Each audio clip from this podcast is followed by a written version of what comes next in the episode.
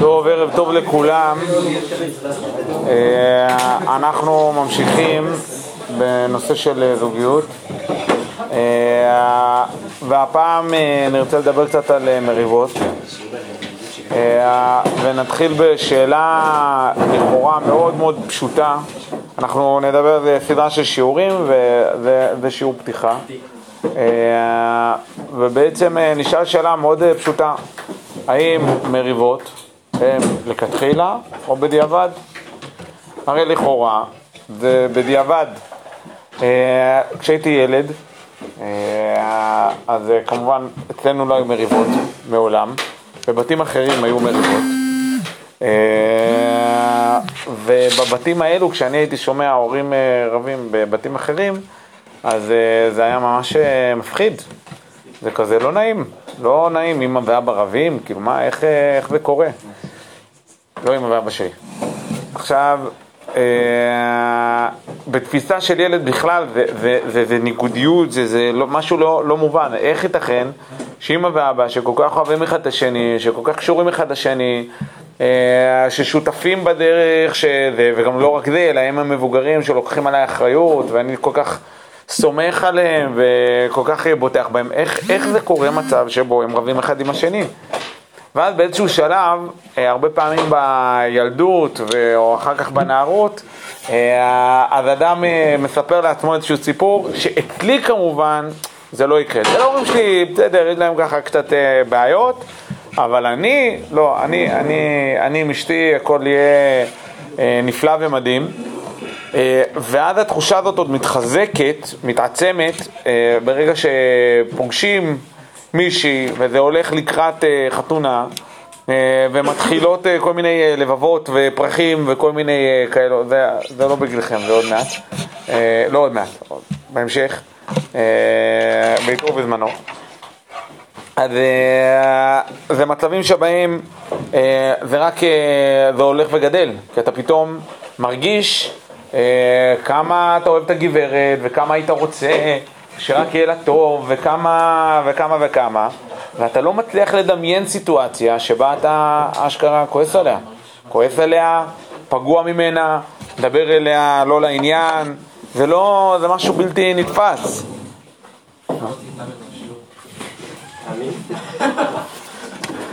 אה, ואז אה, וככה אנחנו בעצם יוצאים מנקודת הנחה שעכשיו, כשקורים סיטואציות כאלו, שאנשים רבים אחד עם השני, אה, התחושה היא לא נעימה, התחושה היא של אה, פגיעה, התחושה היא של אה, חוסר נוחות, של, של אין לי מקום, של מישהו מתנגד אליי, זה אף לא תחושה נעימה לריב עם מישהו, בסדר? מריבה תמיד זה התמודדות, זה מאבק, ולא רק זה, אלא המקום. שבו השטן נמצא, זה במריבות, זה, זה המקום שבו הוא מרגיש בנוח, זה המקום שכיף לו. אה, אנשים מתנהגים לפעמים בצורה, לא לפעמים, הרבה פעמים במריבות, מתנהגים בצורה לא רציונלית. אומרים כל מיני אמירות שאחר כך כשהם אה, רגועים, חושבים עליהם, זה מזעזע. אדם פגע במישהו שהוא אוהב, פגע בו כל כך עמוק, כל כך חזק.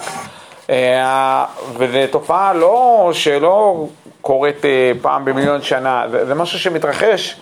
אה, וממילא היחס לזה, לכאורה לפחות, הוא שזה, מה זה בדיעבד? אם היינו יכולים, היינו מעלימים את כל המריבות מהעולם, לא רוצים אותם, ובכלל עסוקים כל הזמן בלדמיין את הקשר בין, אה, ביני לבין אה, אשתי, או בין, או, או, ו, ו, או באידיאל, אין מריבות, אין מריבות, אין צורך במריבות, אין, אז ממילא גם אין מה לדבר על לנהל מריבה. איך מנהלים מריבה זו שאלה לא רלוונטית, כי הרי כל הסיפור של מריבות זה בדיעבד, אני לא רוצה את זה.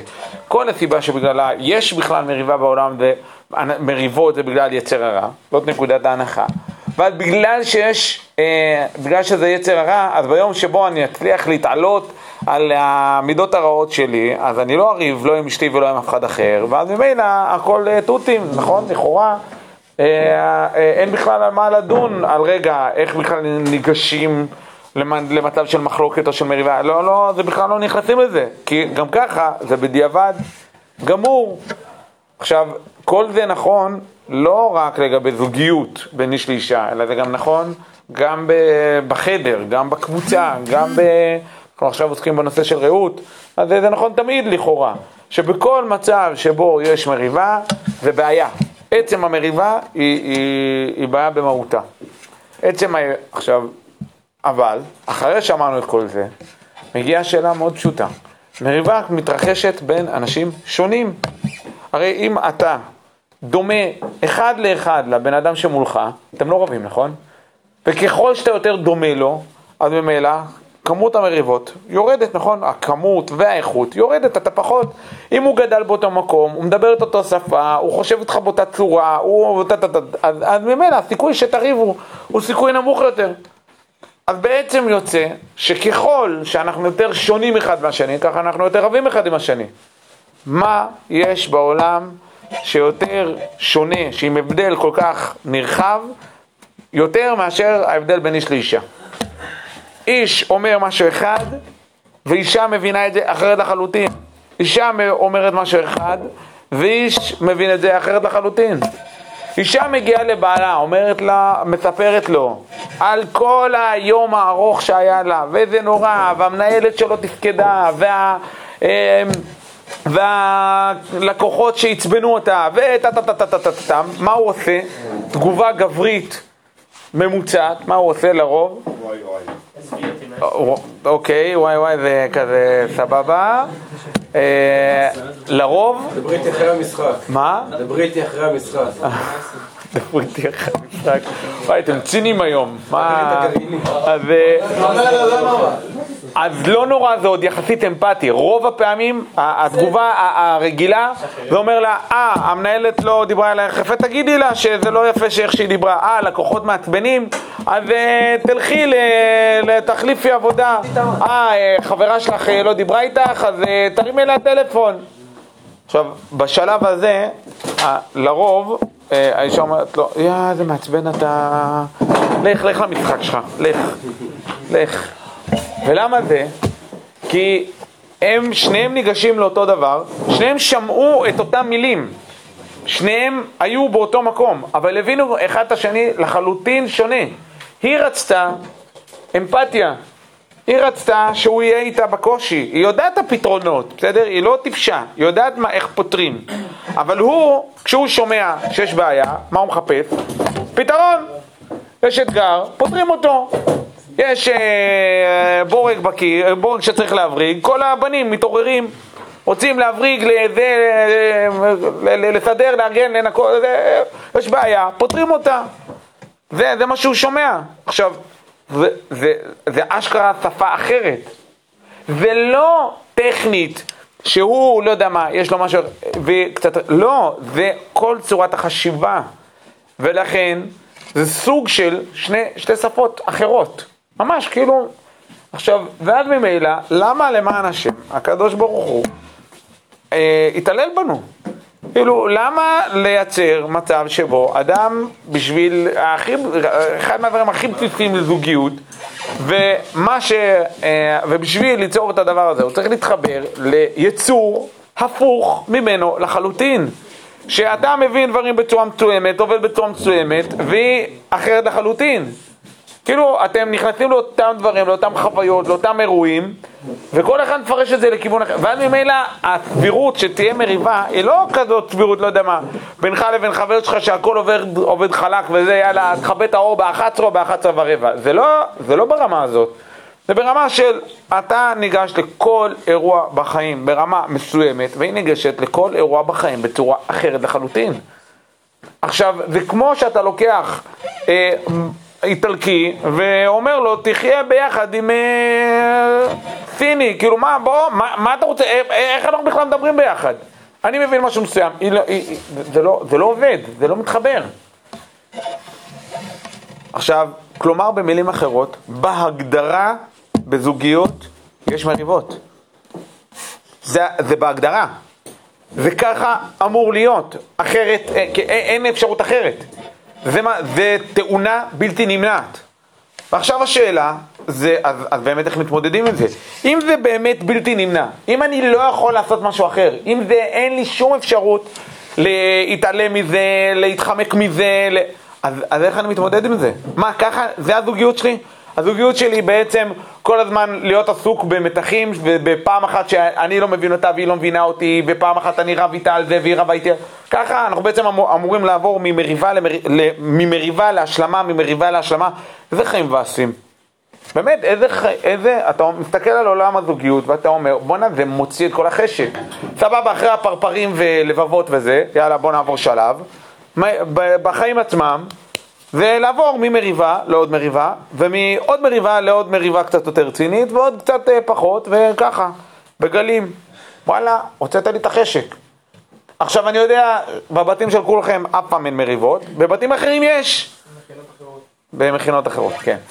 אה, יש, זה קיים. עכשיו, ואתה מסתכל על זה, אתה מסתכל על המצב הזה, ואתה אומר, וואלה, אני לא... וככה אני רוצה להיות? האם, האם אין לי דרך להתחמק? זהו, זה גזירת גורל? והתשובה היא, כן, זה גזירת גורל. גזירת גורל. אבל זו תאונה אה, מלכתחילה. ככה אנחנו רוצים את זה. וממילא זה מחייב לשנות את כל תפיסת העולם שלנו. בסוף זה גם, זה בעיקר נוגע לזוגיות, אבל זה נכון גם לגבי הרבה מאוד אה, מצבים כאלו ואחרים של החיים, ומאוד קשור, מאוד בנוי על יחידת רעות, אה, וזה הולך ככה. אנחנו נצטרך אחר כך לראות את המקורות בפנים, את המקור הזה בפנים וללמוד את הפרשייה היטב, אבל אני כן רק רוצה לומר, ה, ל, ל, ל, ל, להיפגש עם העיקרון. תקשיבו, אנחנו בפרשיות, אה, בפרשיות הראשונות של אה, ספר בראשית. עוד בפרשת בראשית אנחנו נפגשים עם זה שהאדם הראשון נברא. יש שם הבדל בין פרק א' לפרק ב' ואיך הוא בדיוק נברא, אבל בסוף שורה תחתונה יש שם פסוק מזעזע לא טוב להיות האדם לבדו. וואלה, למה לא טוב להיות האדם לבדו? אתה יודע איזה תותים זה? אתה יודע איזה נפלא זה שאני לבד? עם מי אני... תן לי לחיות באי בודד. אתה יודע, נדאג לאוכל, הכל, יש לי הכל מסביב. וואלה, הכל בסדר. למה אני צריך להתמודד עם השיגעונות שלו, ועם העצבים שלו, ועם החסרונות שלו, ועם היתרונות? למה אני צריך לעשות את כל זה? החיים שלי בסך הכל טובים. ועל זה אומר הקדוש ברוך הוא, לא טוב להיות האדם לבדו. עכשיו, בוא נגיד ואני מבין את האמירה הזאת לא טוב להיות האדם לבדו. עכשיו, מה, מה הקדוש ברוך הוא נותן כפתרון שזה לא טוב? אעשה לו עזר כנגדו. אז עכשיו בכלל לא הבנתי. אני מבין מה זה עזר. אני מבין מה זה נגדו. אין עזר כנגדו. שני דברים נפרדים לחלוטין. עזר זה מישהו שעוזר. מה זה הכוונה? עוזרת. אני אומר למישהו, אני משלם לו כסף, הוא, לא יודע מה, מנקה את הרצפה, והוא עוזר לי. זה עוזר. כלומר, לי יש את הרצון שלי, והוא מגשים את הרצון, זה עבר. נגדו מה זה? מלחמה, מריבות. אין עבר כנגדו. זה סתירה במילים, לא הבנת? אמרת בשתי מילים, אנחנו סותרים לחלוטין. אין מצב ש... כאילו שזה שני הדברים האלו ביחד. ובאמת, חלק מהפרשנים, בעיקרון זה פירוש בחז"ל, יש כמה פירושים בחז"ל, שאומרים באמת זה או-או, או עזר או כנגדו. זכה העזר, לא זכה כנגדו, צריך להבין את זה. אבל אומר שם האי בן עזרא דבר מדהים, וגם העמק דבר אומר דבר מדהים. לא, לא הבנת. העזר זה כשזה כנגדו. יש שם מדרש, והמדרש אומר את הדבר הבא. אחד, כל דבר שהוא אומר, אשתו מוחאת לו כפיים. כל דבר שהוא אומר, הוא, זה, רק הוא מתחיל לחשוב על משהו, אין, אתה מדהים, איזה יופי, כן, אתה צודק, מה, איך, ככה. כל הזמן רק אומרת לו כמה, כל דבר שהוא עושה זה הדבר הכי טוב בעולם. ומעודדת אותו, והיא עם הפונפונים של מעודדת, קיצור ככה, ממש, מגניב, יפה מאוד. נשמע טוב, לא? נשמע טוב, לא? נכון? כאילו אם היה לנו אפשרות כזו, אם הייתה לנו אפשרות כזאת, לכאורה, וואלה, מעולה. אחת שכל דבר שאנחנו נעשה תתלהב, תתרשם, תגיד יואו, מדהים, נכון? נשמע, נשמע באמת חלום. אבל מתברר שאנחנו בני אדם, ואנחנו טועים. והיא לא תוכיח אותי, והיא לא תגיד לי, אבל תקשיב, יש פה בעיה, והיא רק תמחא לי כפיים, ואז בסוף אני אטעה פעם אחת, אטעה פעם שנייה, אטעה פעם שלישית, והיה אטום לכל מה שקורה סביבי. למה? כי בבית, כשאני הולך עם החוויות האלו ומאבד אותן בבית, אז אין שם מישהי שאומרת, תקשיב, וואלה, בעלי היקר והאהוב, טעית פה. הפעם פישלת, אוהבת אותך והכל, אבל פה זה לא, לא היה כמו שצריך. אלא היא רק מעודדת אותך, וכשמישהו אומר לך, אחי, טעית, אז היא אומרת לך, לא טעית. גם כשבאמת כן טעית. ואז אחר כך הטעות רק הולכת ומתעצמת. אתה רב עם כל מי שמעיד בכלל להגיד, להאיר את עיניך ולהגיד לך, אחי, אתה צריך לשנות פה משהו. כי כל הזמן מפמפמים לך בבית כמה אתה מדהים, וכמה אתה מושלם, וכמה אין עליך, וכמה וכמה וכמה. אז היא עוזרת לך, אבל זה הכי כנגדו שבעולם. ולחילופין, יש מצב שבו היא כנגדו, וזה העזר. כלומר, יש לה אישיות, יש, לה, יש משהו, יש פה בן אדם שמדבר איתך, שמתפקד איתך, ש... וממילא אתה מגיע עם החוויות שלך, ועם הדברים שעברת, ועם הדברים שלא עברת, ועם הדברים שאתה צריך לעבור בצורה טובה יותר, צורה, צורה טובה פחות, ובסוף היא אומרת לך, אה, נכון, מעולה, בזה היית נפלא, בזה פחות. וזה כנגדו שזה עזר, זה התמודדות. ואתם יודעים, זה מה זה מפתה לרצות להתחתן עם כלב? נכון? מה זה כלב? כלב זה, מה, מה אומרים על כלב? שזה ה... איפה זה כתוב בתורה? איפה זה כתוב? לא, איפה זה כתוב בתורה? זה לא כתוב. זה לא כתוב בתורה, לא בתורה, לא בנביאים, לא בכתובים, לא בשום מקום. ולא רק זה, תפתחו את המהר"ל בין נתיב החסד, פרק ב' נראה לי, וואי וואי איזה מי שברחם הוא אומר על כלבים. איזה איך הוא יורד עליהם. אתם יודעים למה? לכלב אין אישיות. נכון? לכלב אין אישיות. אתה אומר לו לקפוץ, הוא קופץ. אתה אומר לו להסתער, הוא מסתער. אתה אומר לו... והוא פשוט המראה שלך. אין לו עמוד שדרה. אין לו משהו משלו. אלא הוא רק פעיל של האדון שלו. מה? פועל לפי אינטרסים. ועוד יותר עמוק באינטרסים, בוא נגיד ככה, גם אם כולם אינטרסים, אבל בסוף השאלה זה האם יש לך יכולת, האם יש לך יכולת עמידה בפני עצמך. האם אתה עומד, האם אתה מנתח, או שאתה רק דג מת. אתה בעצם, אה, זה, דג מת, כן? אה, אתה זורם, וה, והכלב זה מה שהוא עושה. עכשיו, יש אנשים שזה מה שהם מחפשים. אם הם היו יכולים להפוך את כולם לכלבים, שרק מוחאים להם כפיים ואומרים כמה הם מדהימים וכן הלאה, אז אה, הם היו עושים את זה. וכל מי שלא בדיוק מתנהל ככה, אז אה, נלחמים נגדו. למה? כי זה בעצם מה שהם רוצים. ולא באמת רוצים שיהיה מישהו שיתמודד איתם. תגיד להם, וואלה, אחי, אוהב אותך, באמת, חברים טובים והכול, וואלה, פה טעית. ובזה שטעית, עכשיו אתה נהיה בן אדם יותר טוב, או מישהו אמר לך את זה, עכשיו אתה הולך ומשתפר, התבגרת, למדת, התקדמת. עכשיו, ואז השאלה זה האם אתה בכלל מכוון לזה, אתה בכלל מחפש את זה? עכשיו, הרבה אנשים מחפשים רק כלבים מסביבם. אבל מה לעשות, יש בני אדם מסביבנו. זה ככה זה. יש בני אדם. ובני האדם האלו, אם הם בנויים כמו שצריך, אז יש להם דעות. ויש להם מחשבות ורגשות. ולא תמיד זה תואם למה שהוא שלך, לעולם שלך.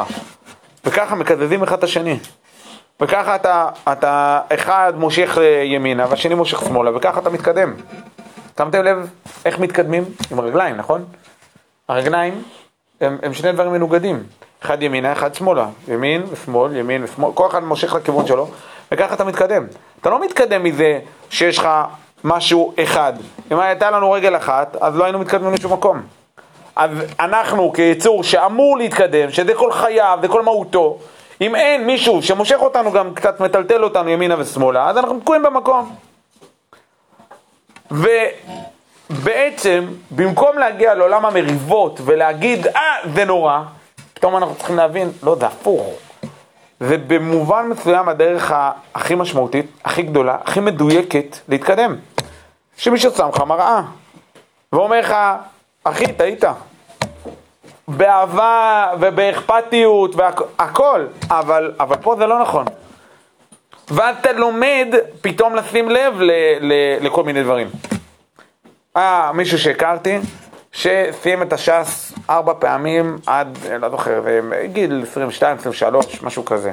גאון, איזה גאון ברמות, זוכר הכל, מדהים, באמת, היכולות אינטלקטואליות בשמיים. ומכל מיני סיבות היינו, התגלגלנו ללמוד כאילו ביחד. יושב הבחור טיפש, באמת טיפש, למרות שהוא גאון. למה? כל דבר שאמרתי, הוא לא הצליח להבין מה אני אומר. הוא לא הצליח להבין שיש מישהו בעולם שחושב אחרת ממנו. לא בקטע, לא, הוא לא, הוא לא הצליח להבין, איך אתה אומר אחרת? עכשיו, למה הוא סיים את השעת כל כך הרבה פעמים? כי הוא גאון, ולא היה לו סבלנות לאנשים שהם פחות מהגאונות שלו, אז הוא למד כל הזמן לבד, ואז ממילא תורת המחשבה שלו זה רק מה שהוא חושב. הוא לא מסוגל לקלוט שיש אחרים, שיש אשכרה אפשרות אחרת להבין. אמרתי לו, מה זאת אומרת? זה מה שכתוב. לא, זה לא מה שכתוב, אני אומר לך מה כתוב. אני אומר, אחי, אפשר להבין אחרת מה שאתה, שאתה אומר. ולא מצליחים להבין. זאת הסיבה שבגללה חרב על שונאיהם של תלמידי חכמים שלומדים בד בבד ועוסקים בתורה.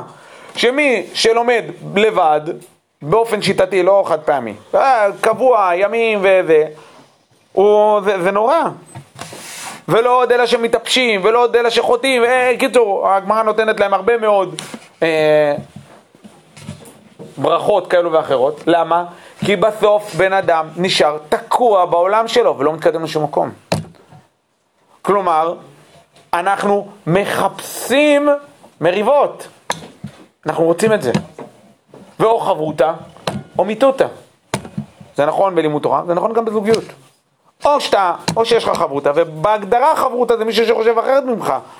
ומי, ועכשיו זה נחמד ברמה הלימודית, כשהם מתעסקים באיך להבין את הסוגיה, זה עוד בסדר, זה עוד יחסית רחוק ממך.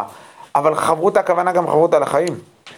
שאומר לך, טעית במשהו מסוים, ואתה צריך להתקדם במשהו מסוים, וזה לא בסדר, וזה כן בסדר, וזה נפלא, ומפרגנים אחד לשני, וזה מעולה, אבל לא רק מפרגנים, גם אומרים אה, את הדברים שהם קצת פחות נעימים. וככה מתקדמים. והבן אדם, בהידיעה, שמכיר אותך הכי טוב, זה בסוף אשתך. אה, זה מכיר, מכירה אותך הכי טוב מכולם, והיא עוברת איתך את כל החיים, והיא מאירה לך, מאירה את עיניך, ו, ואתה צריך לחפש את זה, אתה צריך לרצות את זה. וכל זמן שאתה לא רוצה את זה, וכל זמן שאתה עסוק בלהתחמק בעצם מהרעיון הזה של מריבות, כי זה לא נעים, כי זה לא נעים להתמודד עם האמת, אז, אה, אתה לא מתקדם לשום מקום. אתה דוחה אותה, אתה לא נותן לה, ו, ו, ואז שום דבר לא מתקדם. לא אתה מתקדם ולא היא מתקדמת. ובעצם השינוי הוא ביכולת לרצות את זה. לרצות את העדר כנגדו. את העובדה שיש באמת התנגדות, שיש באמת מצב שבו זה, זה לא, לא עובד, אה, לא עובר חלק, ואחרי שיש התנגדות ככה אתה, אתה גדל. מה כל עולם, איך, איך עושים כושר? מתמודדים עם התנגדות, נכון? קחו את כל, בסוף זה התנגדות. אה, כוח הכבידה, לא משנה באיזה צורה, אבל בסוף יש איזשהו משהו שמושך לכיוון מסוים, ואתה מושך לכיוון אחר, ככה אתה מתקדם. אין לך אף אפשרות אחרת להתקדם. והקטע הוא, זה שאנחנו יצורים שמחויבים להתקדמות, אין לנו אפשרות אחרת. אנחנו לא יכולים להיות תקועים במקום. אבנים יכולים להיות תקועים במקום אלפי שנים. אנחנו לא. אנחנו כל הזמן משתנים. כל הזמן. כל הזמן הגוף שלנו מחליף את. התאים מתים ויש חדשים. ככה אנחנו. יצורים שכל הזמן מתעדכנים. ואם אתה לא מתעדכן, אתה מת. במהות שלך. ואז בעצם יוצא שאנחנו צריכים לחפש מריבות. אל תדאגו, זה בא לבד. אל תדאגו, יש מספיק. זה בא מעצמו, אתה לא צריך לעודד את זה. לא צריך לעודד. אבל אתה צריך לרצות את זה. כשזה קורה, כשמישהו בא ואומר לך, אתה צריך לתמוך בזה. וזה לא מתחיל אה, אחרי החופה, זה מתחיל עכשיו, זה כאילו, התחיל כבר, לפני 19 שנה, אבל לא, אה, זה לא רק אה, אחרי החופה, וזה לא רק אה, בקשר של נישואים, השאלה האם ביום יום אני מחפש את האנשים הכנים שאוהבים אותי ואני אוהב אותם ובאמת חברים, אבל מסוגלים לדבר לעומק, מסוגלים להציב אחד לשני גם את המראה שהיא קצת פחות כיף, כיפית ונעימה. וכאן יש מורכבות. כי המורכבות הגדולה היא איך לעשות את זה. איך לייצר מצב שבו זה באמת משהו נכון. או, זה אתגר גדול מאוד. זה ההבדל בין מחלוקת לשם שמיים לבין מחלוקת שלא לשם שמיים.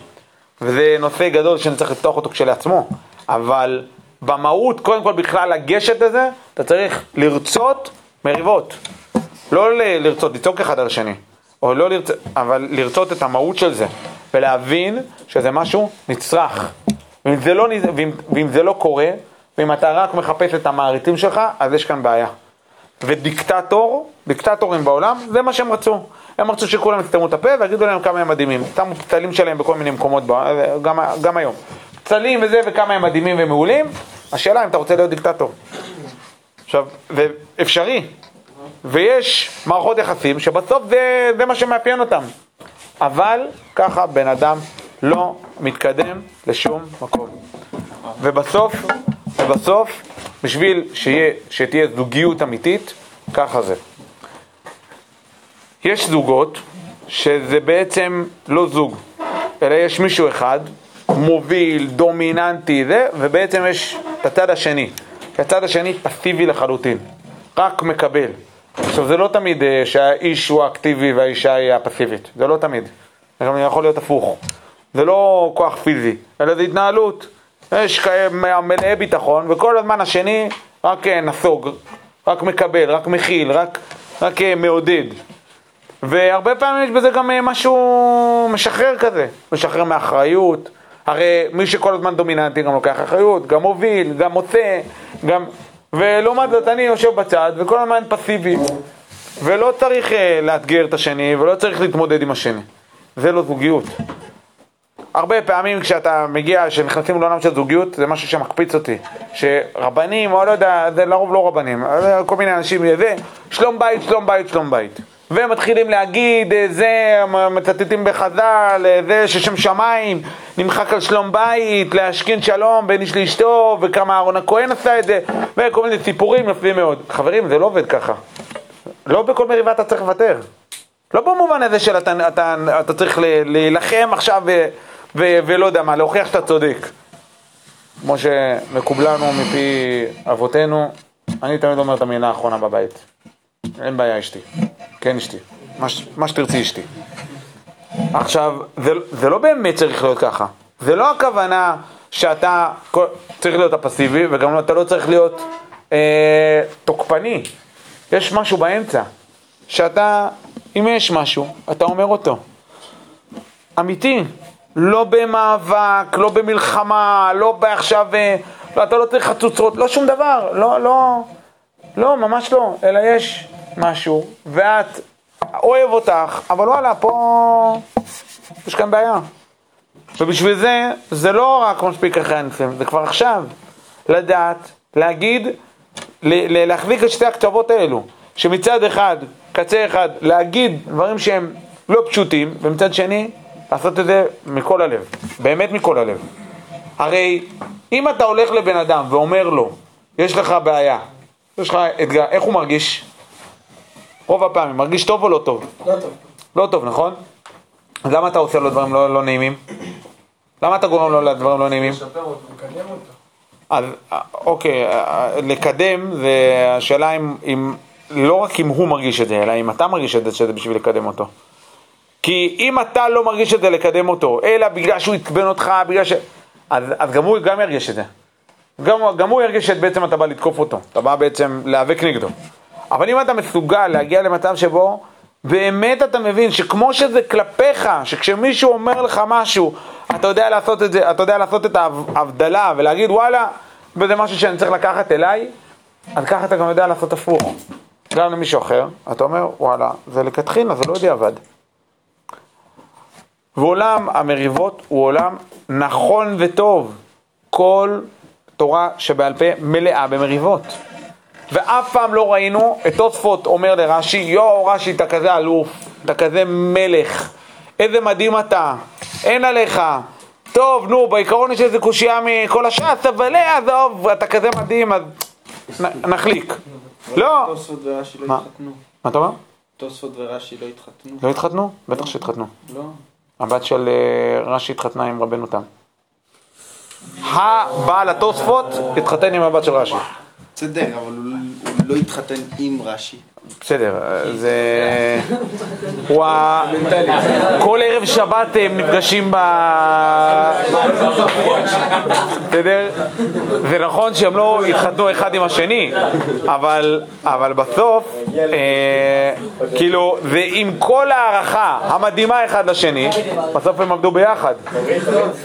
כלומר, וזה לא רק זה, אם בוא ניקח דוגמה אחרת, אביי ורבא, שהם היו שניהם יתומים, שניהם היו יתומים, וגדלו כאחים, בסדר? בבית של רבא, גדלו ממש כאחים. ממש הגמרא מספרת איך היה אכפת להם אחד מהשני, וכמה הם אהבו אחד את השני, וכמה הם היו ממש כזה, איזה צמד חמד כזה, אביי ורבא. הם, כל הש"ס, זה הוויכוחים ביניהם. הגמרא נקראת הוויות אביי ורבא. כאילו כל הג- הגמרא, כל הוויכוחים, הדיונים, זה, זה אביי ורבא שמתווכחים אחד עם השני. עוד שניים אחרים שגם מלא מהגמרא מלאה בהם, זה רב ושמואל. ואף פעם לא מצאנו מצב שבו, למרות שהייתה הערכה מדהימה בין אחד לשני, לא מצאנו, מצב, לא ראינו מצב שבו שמואל אומר לרב, תקשיב, אתה רבן של כל בני הגולה, אתה יודע, זה ביטוי שנאמר על רב, אתה מדהים, טוב, נו, יאללה, נוותר לך. או לחילופין, רב שמאוד העריך את שמואל, ואמר עליו, כל רז לא הנפלא, הוא יודע את כל הדברים הכי נפתרים בעולם, לא מצאנו אף פעם אחת בשעת שבו הוא אומר, תקשיב, דעתי אחרת, אבל עזוב, אתה כזה מדהים, אני מוותר לך. לא, לא מצאנו. למה? כי ככה צריך. בזוגיות אבל זה שונה, לא? אתה לא יכול שיהיה לך ויכוחים בלי סוף, כי בסוף זה כן יהרוס. שאלה, מה זה אומר ויכוחים בלי סוף? אם ויכוחים בלי סוף זה בגלל שלא מקשיבים אחד לשני, אז נכון, אתה צודק. אבל אם זה בהקשבה, אם זה מתוך הקשבה עמוקה, אז כן. למה במריבות צועקים אחד על השני? אתם יודעים למה? כי אתה רחוק אחד מהשני.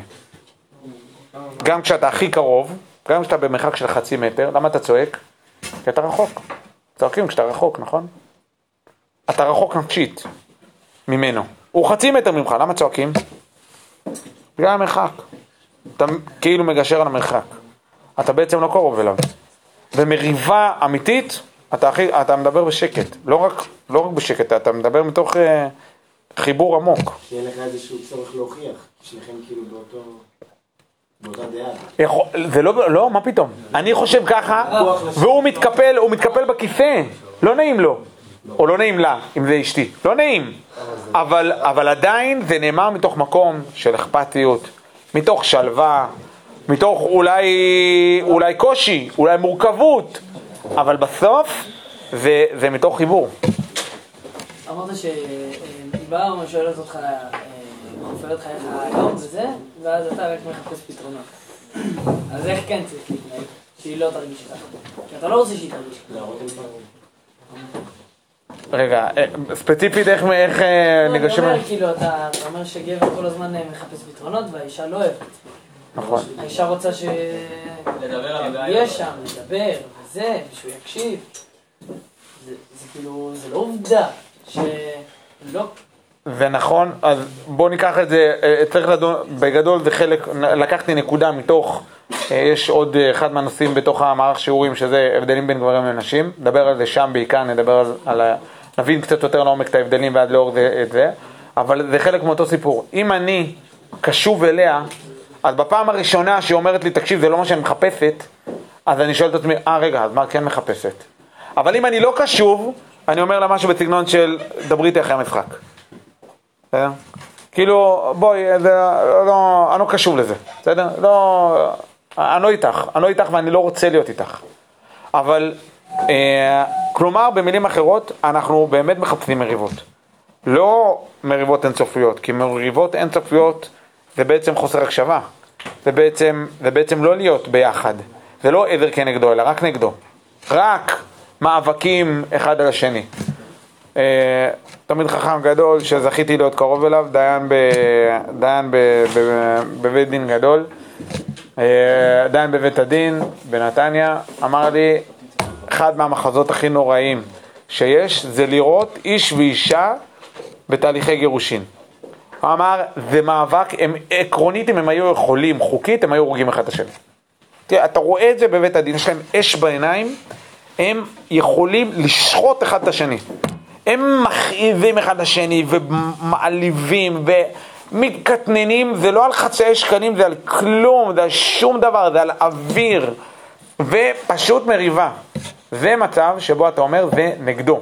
זה התמודדות של, של אה, אה, מאבק אחד נגד השני, זה לא עבר כנגדו. זה, זה רק מאבק. ברור שכזה דבר הוא לא בריא, אבל למה הוא לא בריא, מה הבעיה בו, זה בגלל שיש חוסר הקשבה. חוסר מצב, ואז צריך להבין איך עושים את זה, איך מייצרים מצב שבו מצד אחד זה עזר, מצד שני זה נגדו. עכשיו, ואני אומר, אל תלכו לעולם של נישואים, תלכו עכשיו פה, לחברים. איך אתה יוצר מצב שבו מישהו מעצבן אותך, אתה הולך לישון, אתה רוצה ללכת לישון מוקדם, והוא מפריע, הוא מעצבן אותך. וגם להפ- ולהפך, אתה רוצה לנגן ב- בגיטרה, והוא החליט, המג'נון הזה, החליט ללכת לישון בתשע וחצי, אה, מה אחי, הגזמת?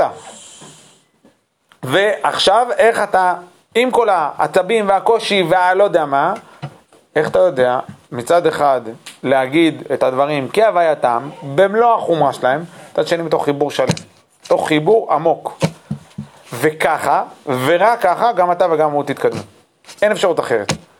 בשביל באמת, להתק... אתה צריך להגיע למקום שבו אתה, אתה עומד מול בן אדם ושומע את כל המורכבויות וגם יודע להיות שם, לא לברוח. לא לברוח.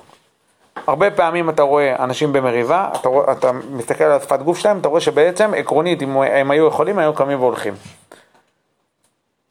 אם את, אה, תסתכלו על אנשים במריבה, לפעמים אתה רואה בן אדם הולך אחורה. או חצי גוף, בפרופיל, או, או מתחיל לחפש כל מיני, מסתכל על כל מיני דברים מסביב. הוא רוצה להתחמק, אתם יודעים למה? הוא לא רוצה להיות שם, הוא לא רוצה להתמודד. הוא לא רוצה באמת להקשיב ובאמת להבין במה מדובר ובאמת להתמודד עם האתגר ועם החיסרון ועם המורכבות, הוא לא רוצה, הוא עקרונית, כי, כי זה לא נעים, ברור, זה לא נעים. אבל בשביל להיות בזוגיות באמת, להיות בה, אתה צריך לחפש את זה, לרצות את זה. זה מגיע מעצמו, אל תדאגו, לא צריך ליזום את זה.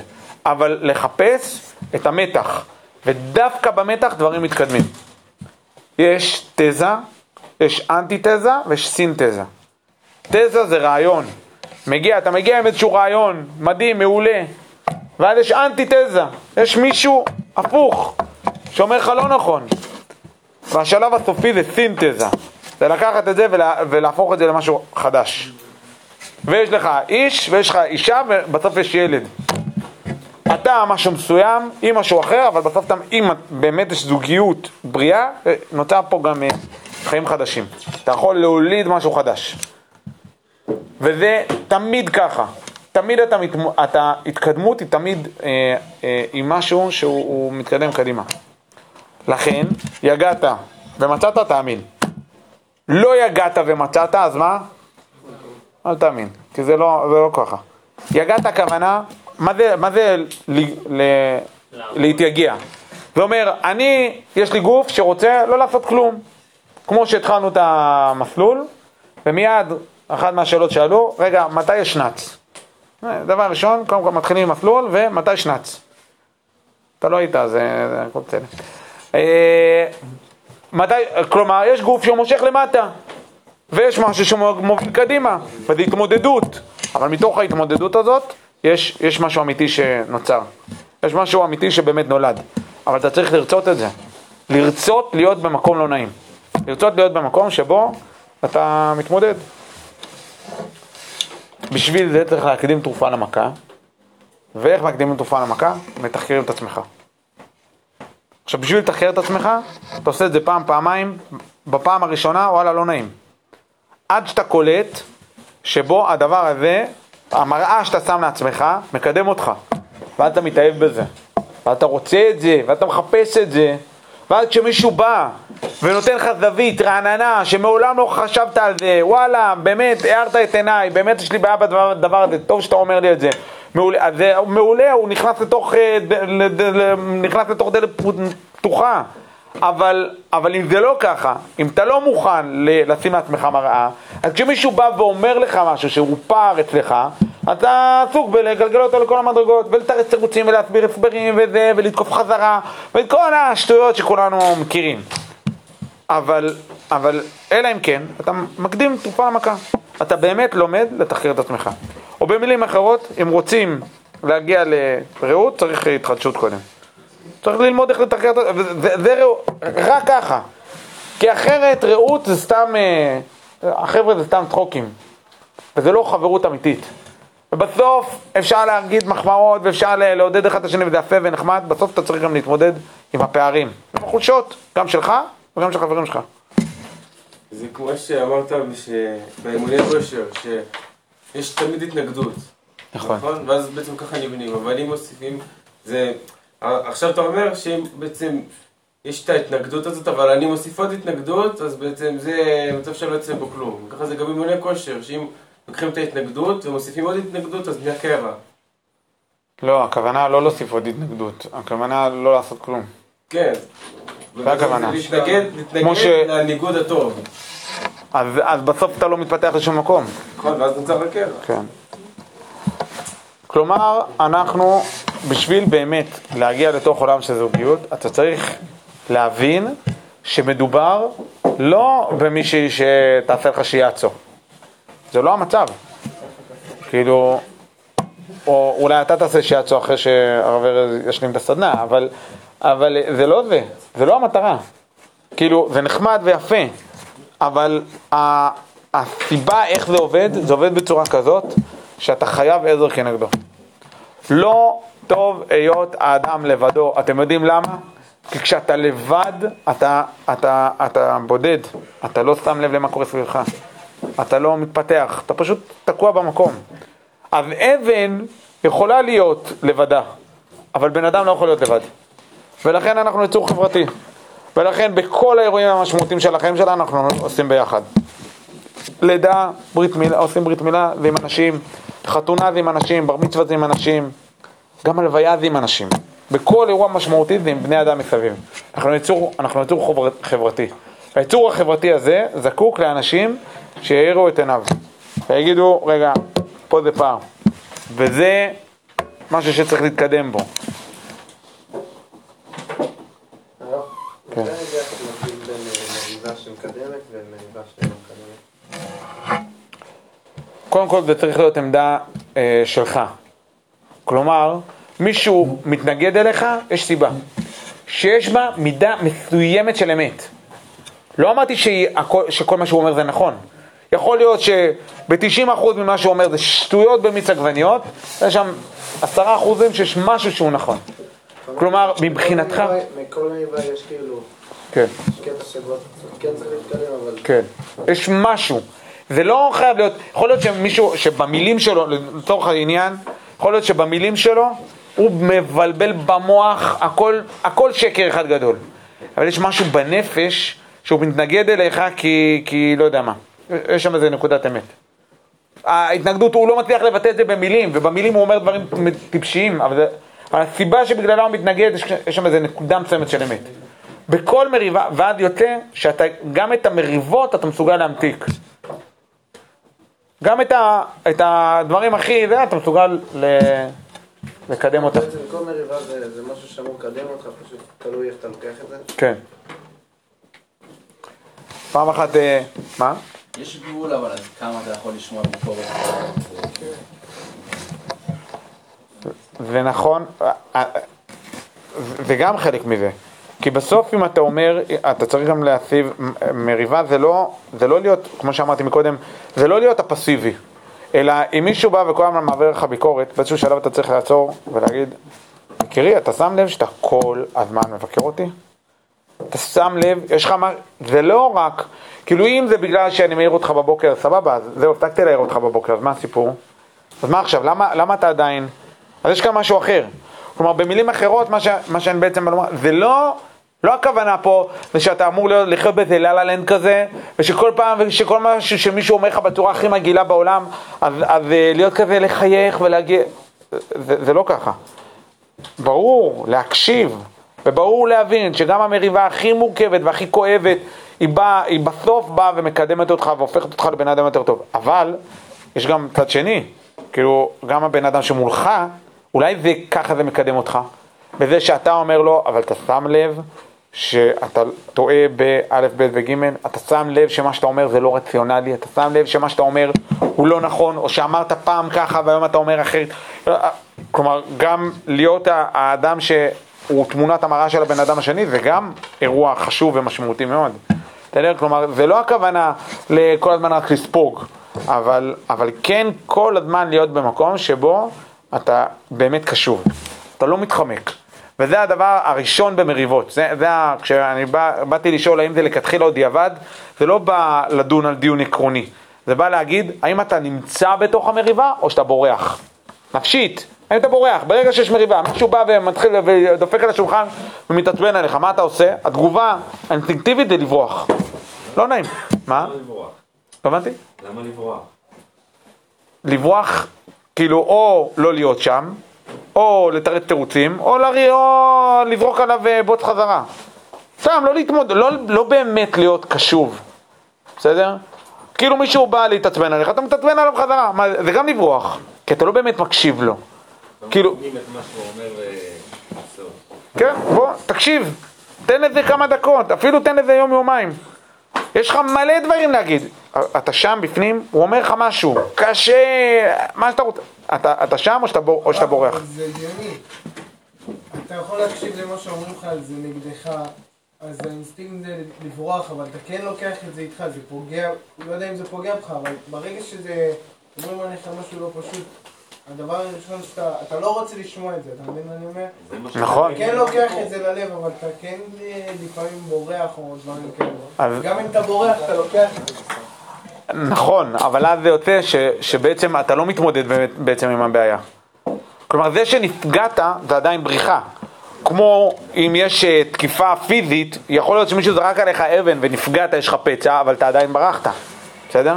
כלומר, זה לא באמת סותר, רק הבעיה זה שבמקום להתמודד, להיות שם, להקשיב באמת, ולתת, אגב, גם לכאב לעבור דרכך.